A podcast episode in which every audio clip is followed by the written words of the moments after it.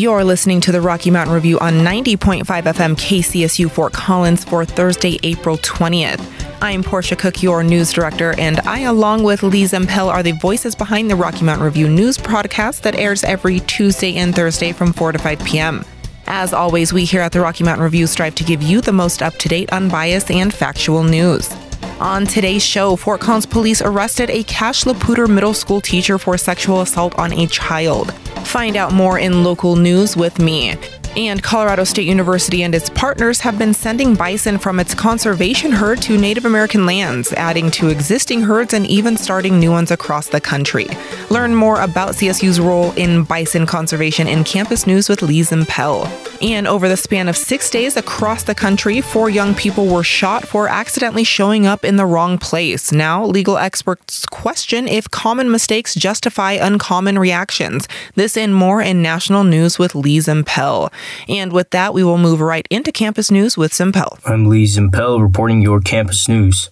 Throughout spring, Colorado State University and its partners have been sending bison from its conservation herd to Native American lands, adding to existing herds and even starting new ones across the country. The Laramie Foothills Conservation Herd began in 2015, starting with 10 bison. This year, that number reached 100 before the rehoming process began. CSU professor Jennifer Barfield told the Coloradoan that the project's mission towards bison conservation is exciting and that it feels rewarding to rehome the bison with tribes, because that mission includes cultural restoration too. Just in the last two weeks alone, nearly three dozen bison have been sent out to tribes across the country. On Monday, five bison were loaded onto trailers to be sent to the Pine Ridge Reservation in South Dakota.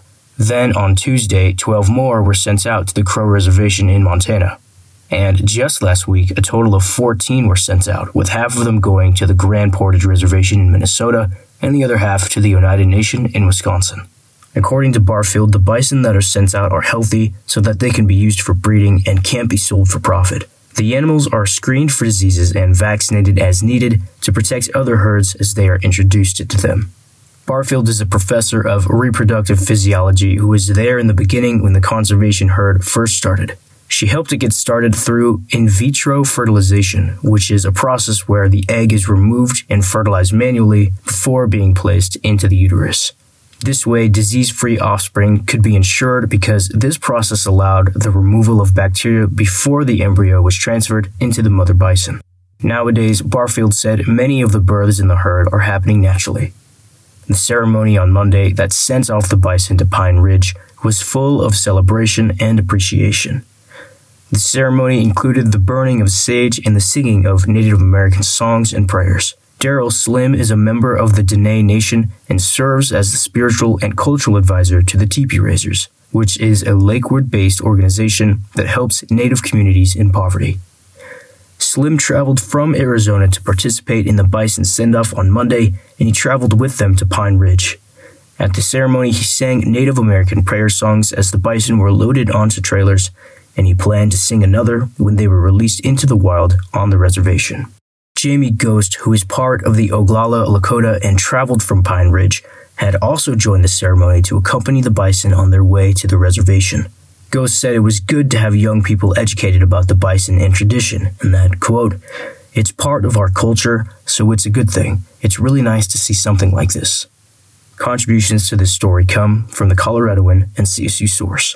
I'm Lee Zimpel, and that's all for Campus News.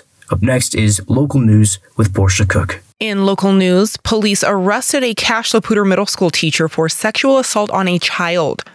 According to a Larimer County press release, in January 2023, a former student of Cache La Poudre Middle School, previously Cache La Poudre Junior High, contacted law enforcement regarding two incidents involving CLP teacher Robert Denise, who had been employed at the school since 1995. The victim told investigators that while a student at CLP in the early 2000s, Denise touched him sexually on several occasions. Following a thorough investigation, an arrest warrant was issued for Denise. Denise has been charged with sexual assault on a child by a person in a position of trust. He was booked into the Larimer County Jail on April 16th and was issued a $1,000 cash bond. A booking photo can be found at larimercounty.gov. The charges are merely an accusation and the defendant is presumed innocent until and unless proven guilty. Due to the nature of the charges and the suspect's jobs, investigators are concerned that other victims may exist. Anyone with information about unreported inappropriate conduct or abuse involving the suspect can contact investigator Ryan Gebhardt at 970-498-5586. People who wish to remain anonymous may also contact Crime Stoppers of Larimer County at 970-221-6868 or online at www.stopcriminals.org. In other local news, the Northern Colorado Drug Task Force is at it again. After a year long investigation, the Northern Colorado Drug Task Force dismantled a marijuana trafficking operation suspected of illegal nationwide distribution. According to a Larimer County press release, in mid April of 2023, NCDTF investigators and local law enforcement partners served search warrants in five Fort Collins locations. They recovered approximately 1,000 live marijuana plants, 200 pounds of processed marijuana products and byproducts, tens of thousands of U.S. currency, and precious metals, and multiple firearms. Through the investigation, NCDTF also located evidence of tax evasion associated with the operation. Colorado law limits personal, non medical marijuana cultivation to six plants per resident over the age of 21. Arrests in this case are pending, and additional information will be released online at larimer.gov as it becomes available. In other news, the city of Fort Collins is looking for your help on a fatal pedestrian hit and run crash. On April 18th at approximately 11:39 p.m., Fort Collins 911 was notified of a pedestrian who was run over in the 900 block of East Mulberry Street in Fort Collins. When officers arrived on scene, they located an adult male mid-block who shortly after arrival was pronounced deceased. Due to the severity of the collision, the Fort Collins police crash team responded to take over the investigation. Officers believe the pedestrian was struck by at least two different vehicles, neither of which stayed at the scene or reported the incidents to the police. As of April 19th, the city of Fort Collins has updated the case, reporting that they have been contacted by the owner of one of the suspected vehicles in the crash, a dark colored Chevy pickup truck. Officers were able to interview the driver and locate the vehicle involved. As a result of this contact, the Medina alert that was issued through the Colorado Bureau of Investigation was canceled.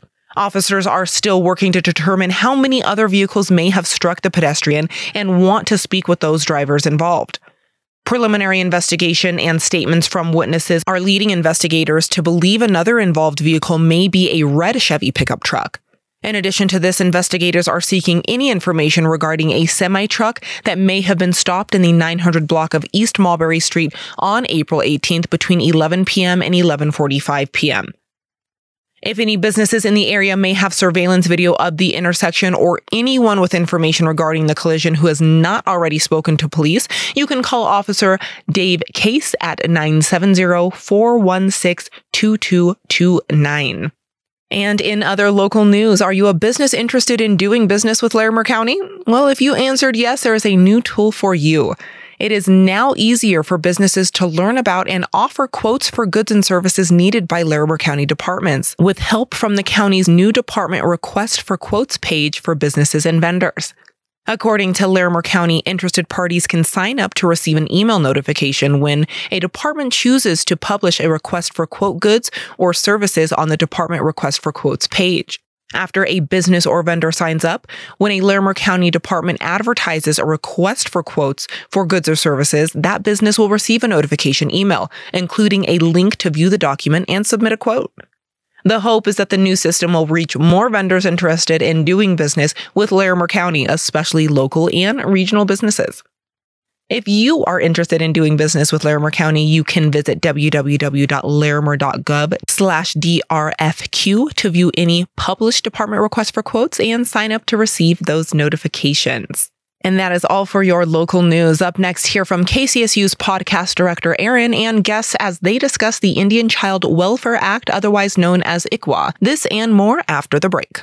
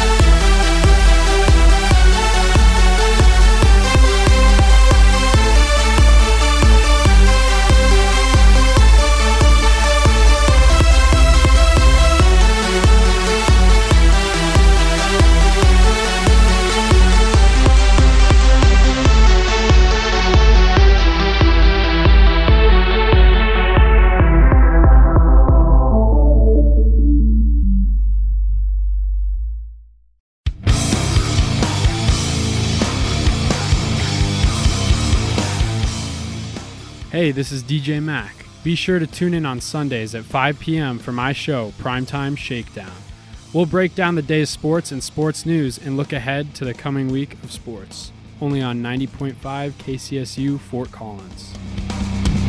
Checkmate, pull a plug on a fake and it's never too late. Gotta take Hey, everybody. You are listening to 90.5 KCSU Fort Collins. I'm Erin. I'm the podcast director, and it looks like we have some guests here in the studio today. Who are you guys, and what do you guys want to talk about? Hi, I'm Amanda, and I'm a social work major. I'm Brooke. I'm also a social work major. And we're here to talk about the Indian Child Welfare Act, or ICWA. So, ICWA is a federal law that was passed in 1978 because there was like a high number of Indigenous children in the foster care system. At that time, over a quarter of all Native children were being removed from their homes and families. Out of those, 85 5% were placed outside of their communities, even if they had other options. Yeah, so it was a really huge issue, but ICWA requires tribal involvement in welfare and custody cases of Indigenous children and also requires for Native children to be placed with extended family or members of their community if possible. Yeah, and I mean, the numbers of Native children in the foster care system has gone down a lot since ICWA's passing, but over 20% are still being placed outside their tribes and community, mostly in non native foster families. Also, the ICWA is being challenged by the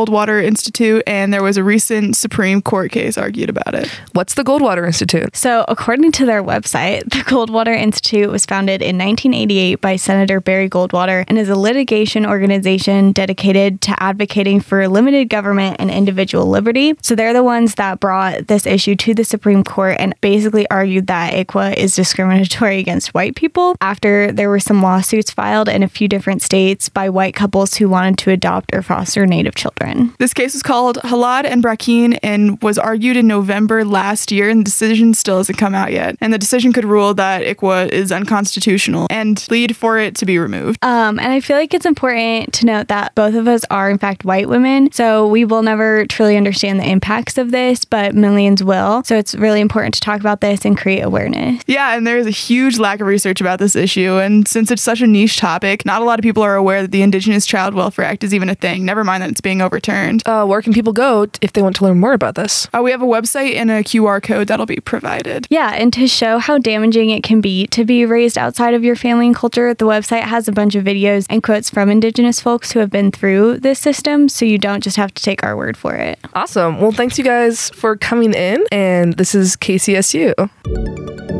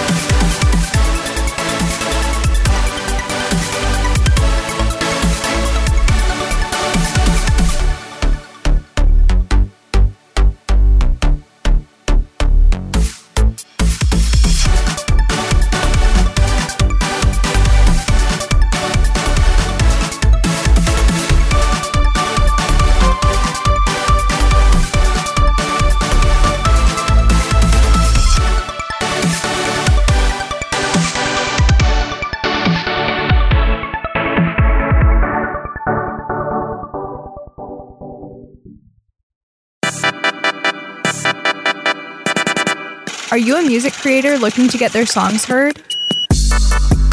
Then go to kcsufm.com to submit your music. Find the Music tab, click Submit Your Music for Airplay, and you'll find a step by step on how to get your songs to us. Can't wait to hear it and keep listening to 90.5 KCSU. In national news, over the span of six days, four young people were shot for accidentally showing up to the wrong places. The mistakes were pretty common ones, but the reactions to those mistakes were not. On Tuesday, a Texas man shot two high school cheerleaders outside a supermarket after one of them accidentally got into his parked car, thinking it was her own. They were fired at after the girl had already exited the car and returned to their own when they rolled down their window to apologize. On Sunday in New York, a group looking for a friend's house pulled into the wrong driveway and were shot at by the homeowner as they tried to turn the car around. One of the passengers, who was 20, was killed. And days before that, in Missouri, a 16 year old was shot and wounded for ringing the wrong doorbell trying to pick up his younger siblings. The striking similarity between these cases sparked nationwide outrage and questioning of the validity of the self defense argument. In the case of the man who shot a teenager for ringing his doorbell, Missouri's stand your ground law says that the use of deadly force is allowed under self defense and might be used for defense in this case. The 85 year old shooter Andrew Lester pleaded not guilty on Wednesday when he made his first public appearance since being charged with first degree assault in armed criminal action. Legal experts say Lester could use stand your ground as part of his defense, but prosecutors could argue that Lester didn't have reasonable grounds to believe the teenager was actually trying to break into his house.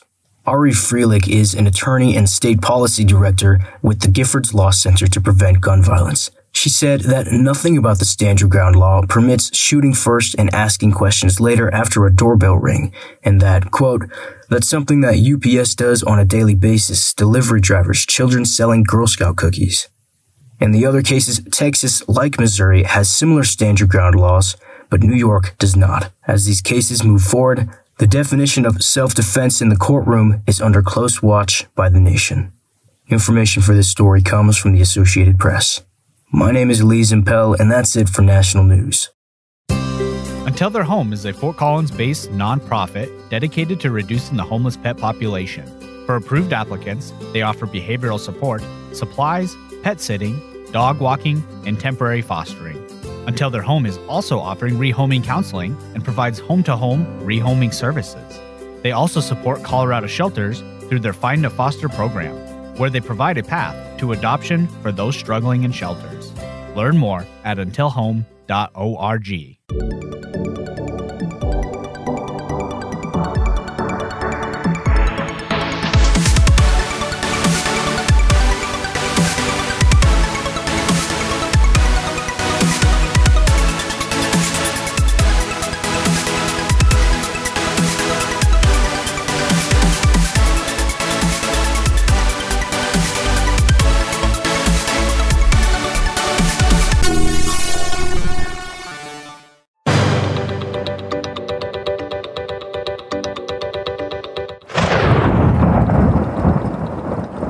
I'm Portia Cook with your KCSU weather report. As the day nears its end, you can expect to see some clouds this evening in Fort Collins with cooler temps in the low 30s. Friday is not giving us the warmth I had hoped for with a high of 52 degrees, a 15% chance of rain, and mostly cloudy skies. Friday night cools down even more with a high of 28. Rain and snow will begin Friday evening, transitioning to snow showers later that night. Snow accumulation, however, is only expected to be less than one inch. Moving into the weekend on Saturday, you can expect cool temps with a high of 43 degrees and a slight chance of rain showers. Sunday jumps up just a bit to a high of 57 degrees with intervals of clouds and sunshine. As for next week's weather, you can tune into the next episode of the Rocky Mountain Review only on 90.5 FM KCSU Fort Collins. I'm Portia Cook with your KCSU weather report. Information comes from the Weather Channel. And that is all for today. We would like to thank Damien Castile for our amazing theme music that's playing right now. I would also like to thank Assistant News Director Lee Zimpel, our news producer Adam Carlson, as well as the rest of our staff here at KCSU and Rocky Mountain Student Media. We couldn't do this without you. Finally, we couldn't do this without you, dear listener, so thank you. If you missed any part of today's show, you can find the RMR podcast on kcsufm.com under the news or podcast section, or you can also find us on Spotify or anywhere else you listen to your podcast by searching KCSU News. And with that, we will see you next time.